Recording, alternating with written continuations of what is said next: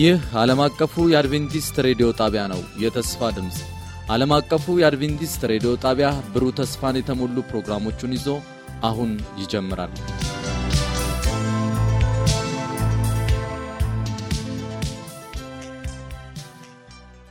በጌታ የተወደዳችሁና የተከበራችሁ አድማጮቻችን እንደምን አላችሁልን? ይህ ፕሮግራም ከዓለም አቀፉ አድቬንቲስት ሬዲዮ ዘውትር በዚህ ሰዓት ወደ እናንተ የሚደርስ ነው።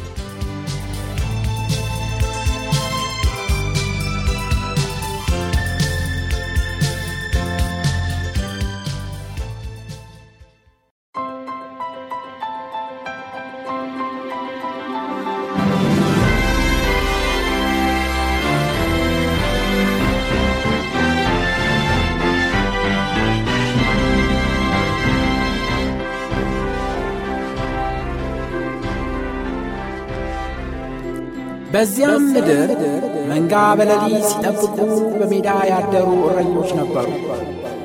እነሆም የጌታ መላእክት ወደ እነሱ ቀርቦ የጌታ ክብር በዙሪያቸው አበራ፣ ታላቅም ፍርሃትን ፈሩ።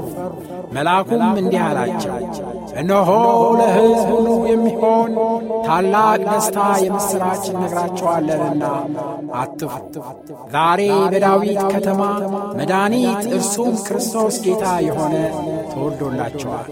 ይህም ምልክት ይሆንላቸዋል፣ ሕፃን ተጠቅልሎ በግርግም ተኝቶ ታገኛላችሁ። ድንገትም ብዙ የሰማይ ሰራዊት ከመላእክቱ ጋር ነበሩ፣ እግዚአብሔርንም እያመሰገኑ ክብር ለእግዚአብሔር በአርያም ይሁን፣ ሰላምም በምድር ለሰው በጎ ፍቃድ አሉ።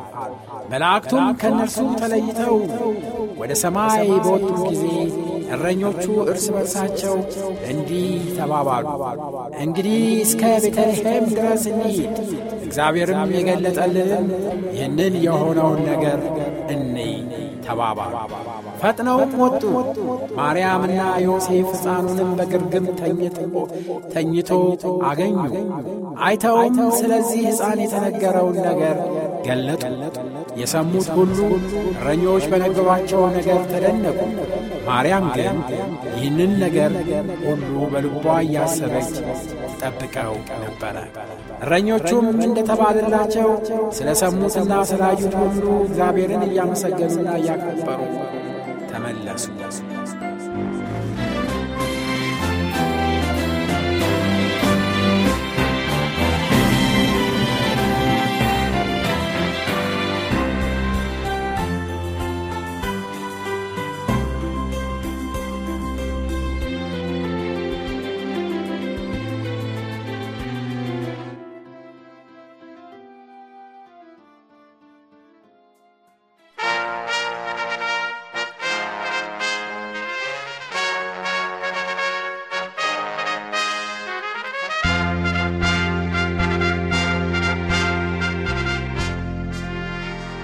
በጌታ የተወደዳችሁና የተከበራችሁ አድማጮቻችን እንደምን አላችሁልን?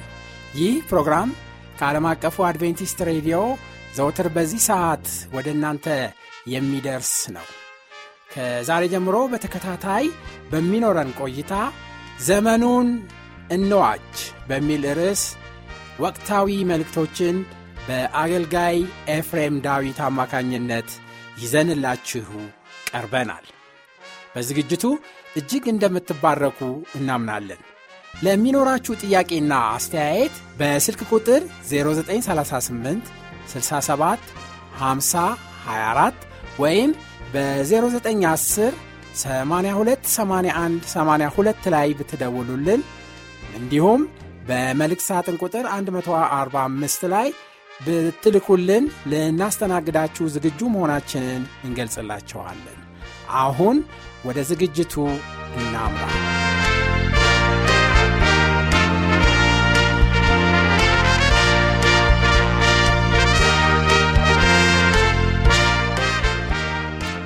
ዘመኑን እንዋጅ። ወቅታዊ መልእክት።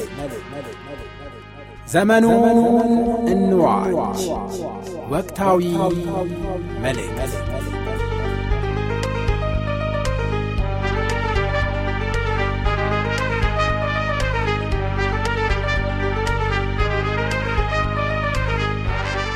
ይህ ለምንድን ነው እግዚአብሔር ሆይ አንተ ሳትፈቅድ መቼም ቢሆን ነገር የለም። በስምህ ተናግሯል። የተናገረው ሆኗል። ታምራቱ ተፈጽሞ አሁን ግን የእግዚአብሔር ቃል ተሽሯል ስላለ እንዴት ነው ይሄ እንዲሆን የፈቀድከው? ለምንድን ነው ሲል አንድ ሰው ይህንም ብሎ ቢጠይቅ አምላካችሁ እግዚአብሔር በፍጹም ልባችሁ በፍጹም ነፍሳችሁ ትወዱ ዘንድ ያውቅ ዘንድ ነው። አምላካችሁ ይህንን ሊፈትናችሁ ነው። ወገኖች ጌታችን ኢየሱስ ክርስቶስ በቃሉ ምንድን ያለው? ብትወዱኝ ትእዛዜን ምን ጠብቁ። እግዚአብሔር አምላክን በፍጹም ልብ በፍጹም ሀሳብ በፍጹም ነፍስ በፍጹም ኃይል ውደድ። ፍቅር መውደድ ምን ማለት ነው? እግዚአብሔር ምን ማለት ነው? መታዘዝ ማለት ነው።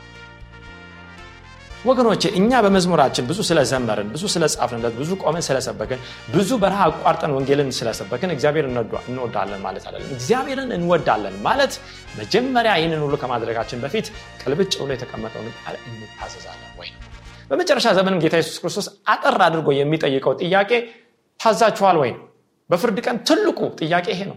የቱን ነው ሲባል የዛ የፍርድ መለከት ተደርጎ የሚቀመጠው ዛሬ ሴጣን ተሽሯል የሚለው የእግዚአብሔር ቃል። ስለዚህ በዚህ ዘመን እየሆነ ያለው ብዙ ምልክቶችና ድንቆች እየተፈጸሙ በህይወታችንም ይህንን እያየን ያለን አንዳንድ ሰዎች ልንኖር እንችላለን። እግዚአብሔርን እንወደው አንወደው ዘንድ ነው። ምክንያቱም እነዚህ ይህንን ታምርና ድንቅ ያመጡ ሰዎች የእግዚአብሔር ቃል በኋላ ላይ ምን ይላሉ? ተሽሯል ይላሉ ትይዟችኋላችሁ። የእግዚአብሔርን ቃል በደንብ ይዛችሁ እነዚህ ሰዎች በቅርብ ብትፈትኑ የእግዚአብሔር ህግ ላይ ያላቸውን ጥያቄ ያላቸውን አቋም አስተምሮ ስትመለከቱ በእርግጥ ለፈተና የመጣ ጉዳይ እንደሆነ እንመለከታለን። እንደዚህ ቃል አምላካችሁን እግዚአብሔርን ተከተሉ ይላል ቃሉ። እርሱንም ፍሩ ትእዛዙንም ጠብቁ ቃሉንም ስሙ እርሱንም አምልኩ ከእርሱም ጋር ብንበሉ ተጣበቁ ይህ ታላቁ ተጋር ነው። ይህ ወደ ሰማይ የምንሄድበት ቀጭኑ ጠባቡ የህይወት መግቢያ ደጅ ነው። ጳውሎስ እንደሚናገረው እንዲሁ በቀላሉ የእግዚአብሔር መንግስትን መግባት እንደሌለ ነገር ግን እስከ መጨረሻው የሚጸና እንደሚልን ይናገራል። ዘዳግም 13 አምስት ላይ ቀጥለን ስናይ እንዲላል አምላክ እግዚአብሔር ትሄድባት ዘንድ ካዘዘ መንገድ ሊያወጣ ከግብፅ ምድር ካወጣችሁ ከባርነትን ቤት ካዳናችሁ ከአምላካችሁ ከእግዚአብሔር ሊያስታችሁ ተናግሯል እና ያ ነቢይ ወይ ያ ህልም አላሚ ይገደል። እንዲሁም ክፉውን ነገር ከመካከል አርቅ ነው የሚለው። ክፉ የሆነው ሐሰተኛ ትንቢት ከመካከላችን መራቅ ያለበት።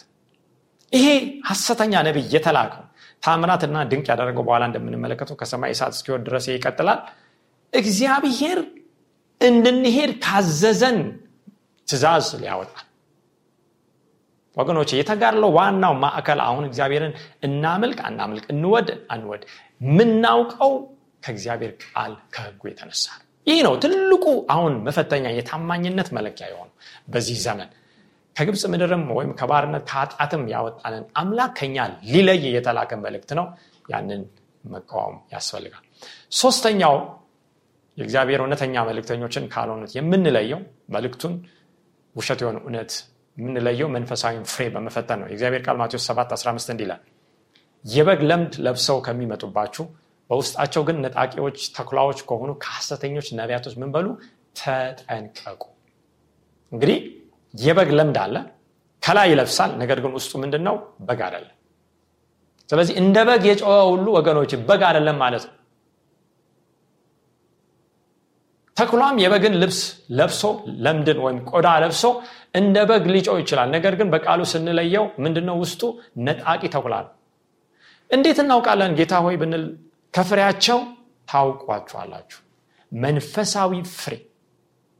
ከእውነተኛው ከእግዚአብሔር መንፈስ መሞላት የተነሳ የሚመጣ ፍሬ።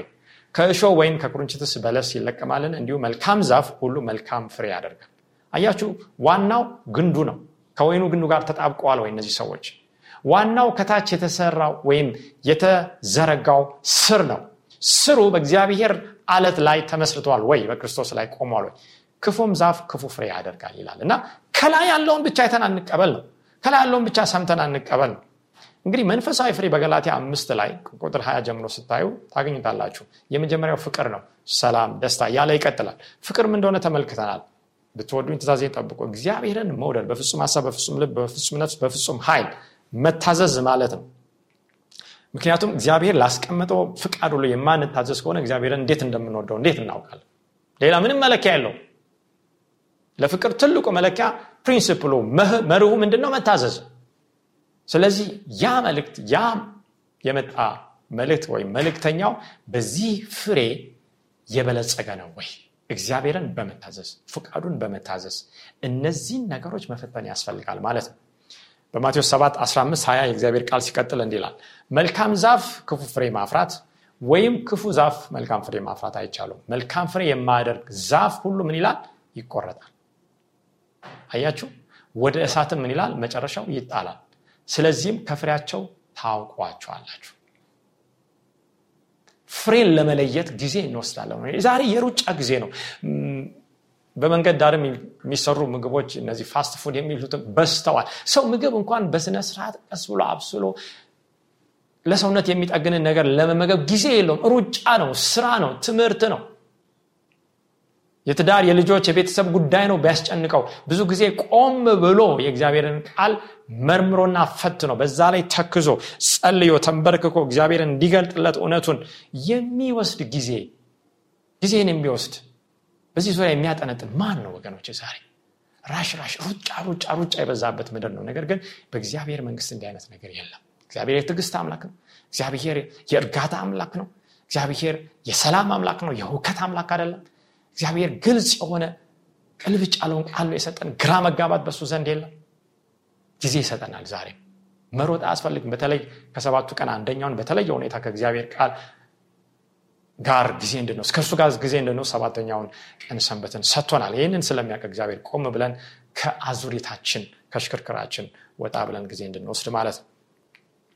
እንግዲህ መንፈሳዊ ፍሬን በምንመለከትበት ጊዜ በማቴዎስ አራት ቁጥር ስምንት ቅድም መግቢያ ላይ ያስቀምጥ ነው ሰይጣን ፈታኝ ክርስቶስን መጥቶ በሚፈትንበት ጊዜ የተናገረውን እንመለከታለን።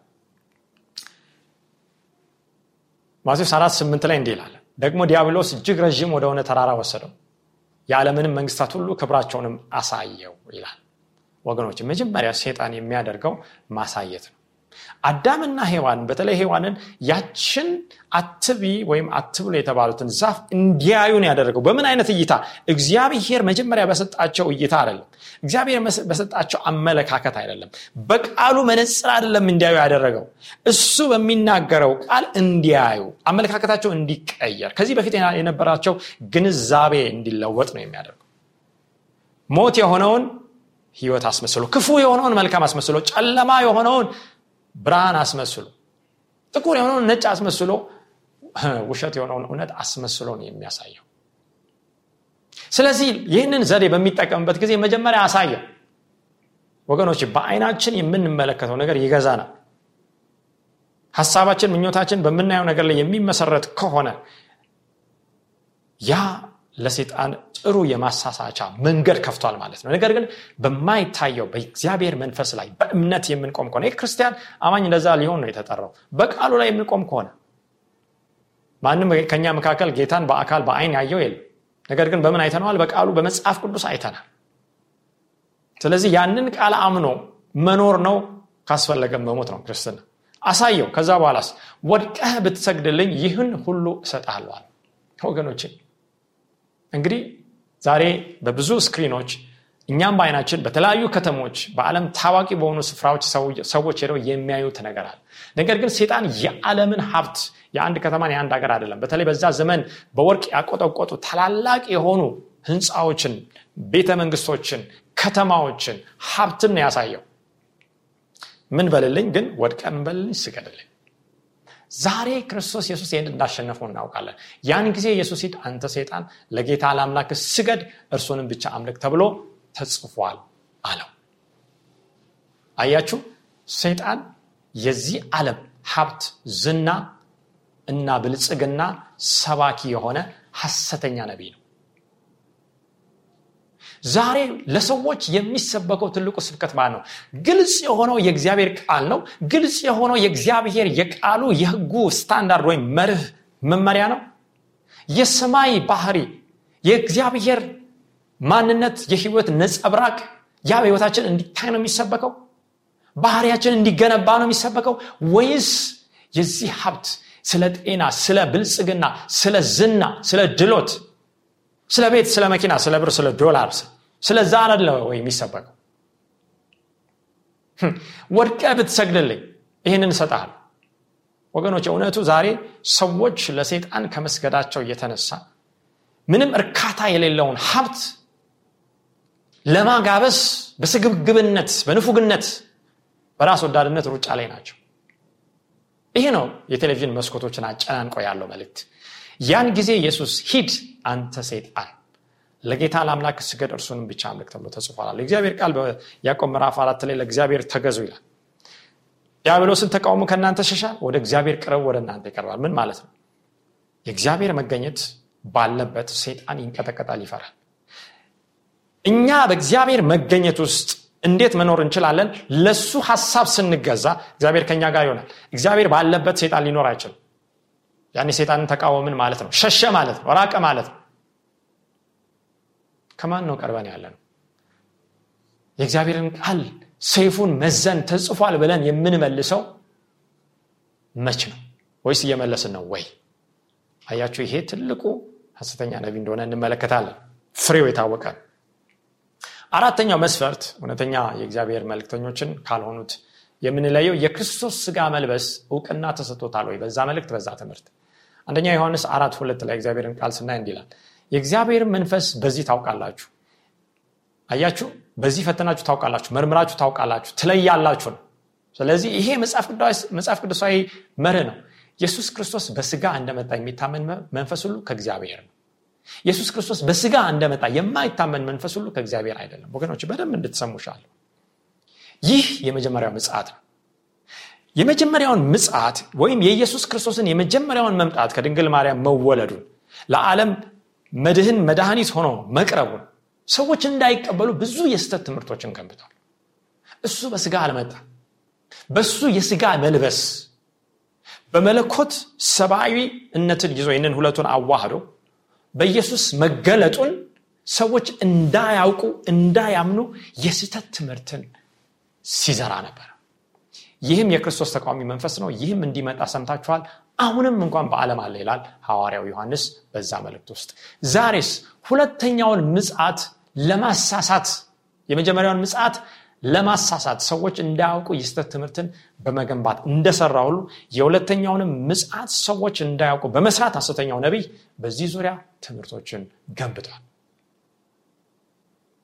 በሐሰተኛ ነቢያት ውስጥም ይህን ነው የምታዩት። ስለ ዳግም ምጽቱ ምንድን ነው የሚያስተምሩት? ስለ መጀመሪያው ምጽቱ ምንድን ነው የሚያስተምሩት? ጌታችን ኢየሱስ ክርስቶስ በዚህ በዳግም ምጽቱ ብዙ የስተት ትምህርቶች እንደሚመጡ ተናግሯል።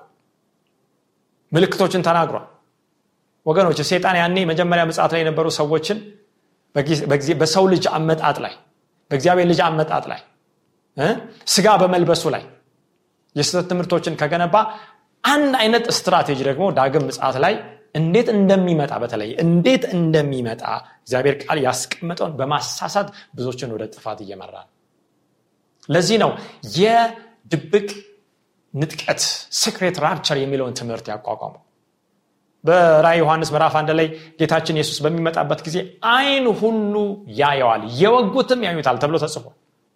በሐዋርያ ስራ ምዕራፍ አንድ ላይ ስንመለከት እነዛ የገሊላ ሰዎች ሐዋርያት ጴጥሮስ ጌታችን ወደ ሰማይ በሚሄድበት ጊዜ አንጋጠው አዝነው በሚተክዙበት ጊዜ መላእክቶች መጡና እናንተ የገሊላ ሰዎች ለምን ወደ ሰማይ ትመለከታላችሁ? አሁን እሱ እንደሄደ እንዳያችሁ ሲመለስ ትመለከታላችሁ። ልክ እንደዚሁ ይመጣል በድብቅ ለተወሰኑት ይመጣል ለሌሎች አይመጣም የሚል ትምህርት የለም። ኬት መጣ ይህ ትምህርት? አያችሁ ይሄ ብዙሃኑን ለማሳት በሴጣን የተፈጠረ የተፈለሰፈ የስህተት ትምህርት። በመታየት ልክ አንድ መብረቅ በሚበርቅበት ጊዜ ከምዕራብ ወደ ምስራቅ እንደሚታይ አይን ሁሉ የሚያ ያየዋል ያንን መብረቅ። ጌታችንም በሚመጣበት ጊዜ በድብቅ አይደለም ለሁሉም እየታየ ነው የሚመጣው። ነገር ግን ቤተክርስቲያን በድብቅ ትነጠቃለች የሚለውን ሴጣን ያስተምራል። የሚድኑ ብቻ ናቸው ጌታችን ሲመጣ የሚያዩት። ሌላው ግን በምድር ላይ ምን ይላል? በህይወት ይቀጥላል ይላል ሴጣን ጌታችን በሚመጣበት ጊዜ ይህ መጽሐፍ ቅዱስ ላይ የለም። የእግዚአብሔር ቃል በጴጥሮስ ሲናገር በተለይ ጌታችን ኢየሱስ ክርስቶስ በሚመጣበት ጊዜ እች ምድር በእሳት እንደምትጠፋ ይናገራል። ወይም ያ ቅድስናው ያ በአባቱ ክብር ከሰማይ መላእክት ጋር የሚመጣው መምጣቱ በምድር ላይ እንደገና ህይወት የሚያስቀጥል አይደለም የዳኑትን ከእሱ ጋር አንድ ሺህ ዓመት ያንክሳል ምድር ግን ምድረ በዳ ትሆናለች ባዶ ትሆናለች። ለዛ ነው ሰይጣን በምድረ በዳ ለአንድ ሺህ ዓመት በምድር ላይ የሚታሰረው። ያ የሚፈትነው ሰው የለም የሚያሳስተው ሰው የለም ኃጢአት የሚያሰራው ሰው የለም። ሰይጣንና መላክቱ ብቻቸውን የሰሩትን ስራ ወደኋላ እንዲመለከቱ የሚደረግበት ዘመን ነው እንጂ ህይወት በምድር ላይ ለሰባት ዓመት ይቀጥላል የሚለው ትምህርት ጌታችን ከመጣ በኋላ የቱ ጋ ነው የተነገር የለም። ጌታችን በመምጣቱ ብርሃን በአፍ ውስጥ ትንፋስ የሚያጠፋው ክፉ ያስተማረው ትምህርት ነው። ብዙ ጊዜ ዳግም ምጽአቱ ላይ ክርስቲያኖች ምንም አይነት ምን አዩ ፈተና አያዩም ችግር አያዩ መከራ አያዩ ምጽአቱ ከሆነ በኋላ ሰባት ዓመት ቅዱሳን ከክርስቶስ ጋር በሰማይ ሆነው ሰባት ዓመት አለም አንድ ሺህ ዓመት ነው የሚነግሱት ምድር ላይ ግን እነዚህ ደግሞ የቀሩ ሰዎች ሀሳዊ ክርስቶስ ያ አውሬ በሰለሞን መቅደስ በኢየሩሳሌም ይገለጥና ያሳድዳቸዋል። ያኔ በመከራ የሚድኑ ይሆናሉ በሴፍ የሚድኑ በእሳት የሚድኑ ይሆናሉ። ክርስቲያኖች መከራ ያቸውም ያመልጣሉ ነው። ከችግር አስቀድመው ይነጠቃሉ ነው። ወገኖች ይህ የት ነው የተነገረው? በማን ህይወት ነው የሆነ የእግዚአብሔርን ቃል ስንመለከት እና አብርሃምን ስንመለከት ከተጠሩ በኋላ ብዙ ችግር አሳልፏል ተስፋ የተገባላቸው ምድር እስኪገቡ ድረስ። እነ ዮሴፍን እንመልከት። ዮሴፍ በወንድሞቹ ተሸጠ ወደ ግብፅ ባሪያ ሆኖ ሄደ። ከዛ በኋላ የጲጢፋራ ሚስት በሐሰት ከሳው እስር ቤት ወረደ። መከራ አየ። የግብፅ ጠቅላይ ሚኒስተር ከመሆኑ በፊት መጀመሪያ ባሪያና እስረኛ መሆን ነበረበት በወይኔ ዛሬ ተፈጥሮን ብናይ ልጅ ከመወለዱ በፊት እናት ምን ትላለች? ታምጣለች። ምጥ ይቀድማል። ብዙ ጊዜ ከመከራ በፊት መዝሙር አይመጣም። ከመከራ በኋላ ከችግር በኋላ ምክንያቱም ችግርና መከራን ሞትን ሰውን ማጣትን መታመምን በሽታን አንድ ነገርን ማጣትን የተመለከቱ ሰዎች ናቸው መዝሙር የሚዘምሩት። የሙሴንና የበጎን መዝሙር ለመዘመር ካስፈለገ ልክ እንደ ሙሴ እንደ በጎ ማለፍ ያስፈልጋል። ሙሴ ከእግዚአብሔር ህዝብ ጋር መከራን መቀበል መረጠ ይላል መጽሐፍ ቅዱስ። የፈርዖን የልጅ ልጅ ከመባል ይልቅ በእምነት የማይታየውን ተመልክቷልና ያንን ሊገባበት ያለውን ከተማ ርስ ተመልክቷል።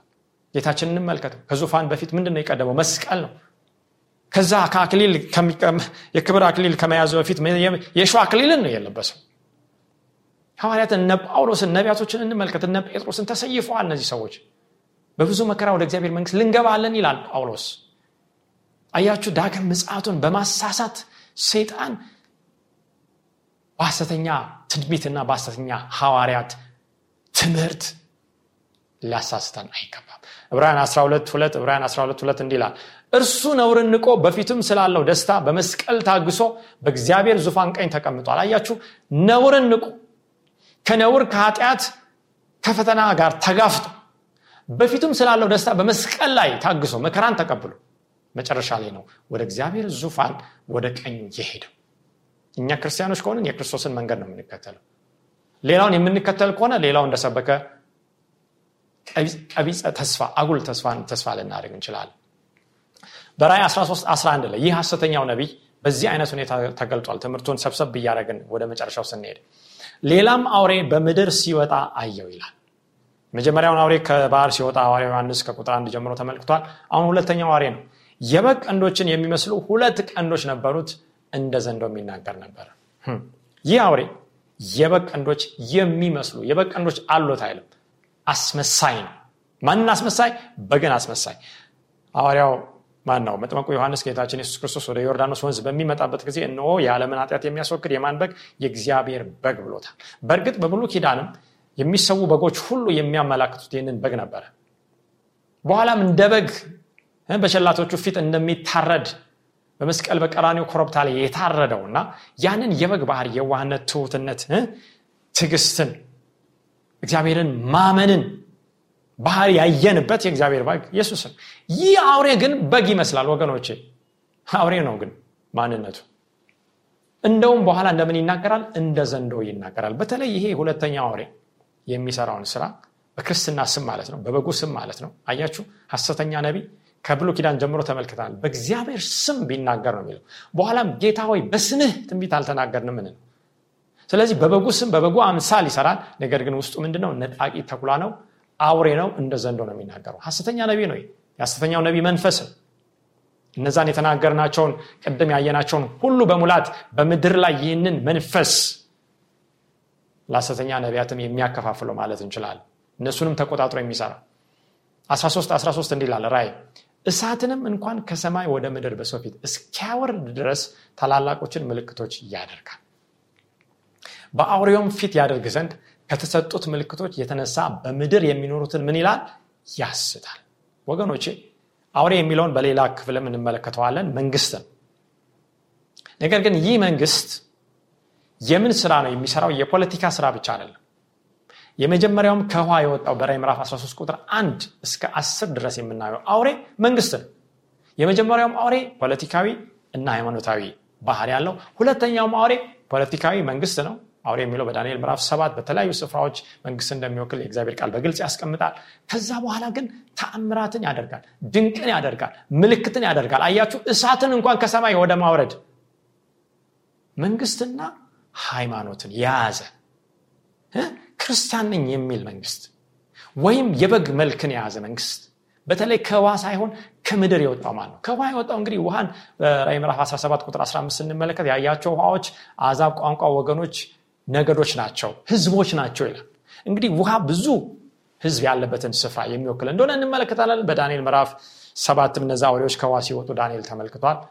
ከምድር የሚወጣው ግን አውሬ ይህ ህዝብ ብዙ ችምችም ያለ ህዝብ ከሌለበት ስፍራ የሚወጣ ነው ወገኖች ይህንን መስፈርት ይዘን በኋላ እንመለከታለን። ይህ የሚወክለው ፕሮቴስታንት አሜሪካን ነው። በተለይ ክርስቲያን ነኝ ክርስትናንም በዓለም ላይ አስፋፋለሁ እውነተኛውን መንገድ አሳያለሁ የምትለው በዓለም ላይ ብዙ ሚሽነሪዎችን በመላክ የምትታወቀው አሜሪካ ናት። ነገር ግን አሜሪካ ዛሬ የክርስትና እምነትን ይዣለሁ። አባቶቼ በእግዚአብሔር ህግ ላይ ተመስርቶችን ምድር አቋቁመዋል። ህገ መንግስታችን የእግዚአብሔርን ቃል መሰረት ያደረገ ነው ቢሉም እንደምን እየተናገረ ነው ያለ በምድር ላይ ማን ነው የአቻ ጾታ ጋብቻን በማስተዋወቅ እርኩሰትን በማስተዋወቅ በአሜሪካ ከፍተኛ ፍርድ ቤት ጠቅላይ ፍርድ ቤት supreme court ህግን በማውጣት። ምክንያቱም መንግስት የሚናገረው በምንድን ነው። በህጉን በድንጋጌው ነው። በህዝብ ተወካዮች ምክር ቤት ጸድቆ በሚወጣው ህግ ነው። ስለዚህ እንደ ዘንዶ እየተናገረ ያለ ለዓለም ይህንን እየተናገረ ያለ መንግስት እንደገናም ደግሞ ሃይማኖትን የያዘ ይሄ በክህደት ውስጥ ያለው ፕሮቴስታንት አሜሪካ እንደሆነ እናውቃለን። ይህ ሐሰተኛው ነቢይ በእሱ መንፈስ ዓለምን ያስታል ብዙዎችም ይህንን መንፈስ ነው የሚከተሉት። ታላላቅ ምልክት ያደርጋል እሳት እስከ ማውረድ ድረስ። እንግዲህ እግዚአብሔር ነቢይ ነቢዩ ኤልያስ ስለ እሳት ስናወራ በብሉ ኪዳን በተለይ በአንደኛ ነገስት 17 18 ጀምራችሁ ስታዩ የቴስቢያዊን ኤልያስን ታገኛላችሁ። እና በዛ በቀርሜሎስ ተራራ ላይ እግዚአብሔር አምላክ ከሆነ ወይም በዓል አምላክ ከሆነ ለአንዳቸው ስገዱ በሁለት ሀሳብ አታንክሱ ካለ በኋላ እግዚአብሔር ዛሬ ማን እንደሆነ ይታወቅ ስለዚህ እኔም ጸል ያለው እነዛ የሚጸልዩ በእሳት የሚመልሰው እሱ አምላክ ተብሎ ይጠራ የሚለውን ነው ያስቀምጠ ስለዚህ ኤልያስ በጸለይበት በትንሽ ሰከንድ ጸሎት እግዚአብሔር መልሱን ሰጠ። እነዛ ሐሰተኛ ነቢያት ቀኑን ሙሉ ጮሁ ምንም የሚሰማ ድምፅም የለም ወፍም የለም። የእሳት የተጫረ አንድ ነገር እንኳን የለም እንኳን እሳት የተወደዳችሁ አድማጮቻችን ስለነበረን የመባረክ ጊዜ እግዚአብሔርን እጅግ አድርገን እናመሰግናለን። በሚቀጥለው ጊዜ የዚህን ተከታይ ክፍል ይዘንላችሁ እስከምንቀርብ ድረስ የእግዚአብሔር ጸጋና በረከት ከሁላችሁ ጋር እንዲሆን ምኞታችንና ጸሎታችን ነው። ደና ሁኑ